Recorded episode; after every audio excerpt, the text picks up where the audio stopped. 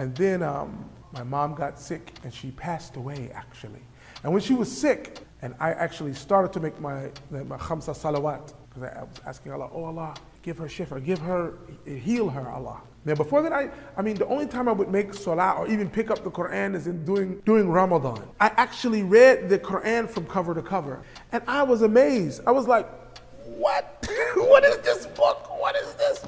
For me, it wasn't so easy for me to give up music. Uh, because I remember I used to put on shows, rent a place out and have the bands come and do all that stuff. And I used to have really uh, good friends who were Muslims say, bro, I'll come if you don't have music. Bro, it's haram, bro. But they were never able to give me the proof.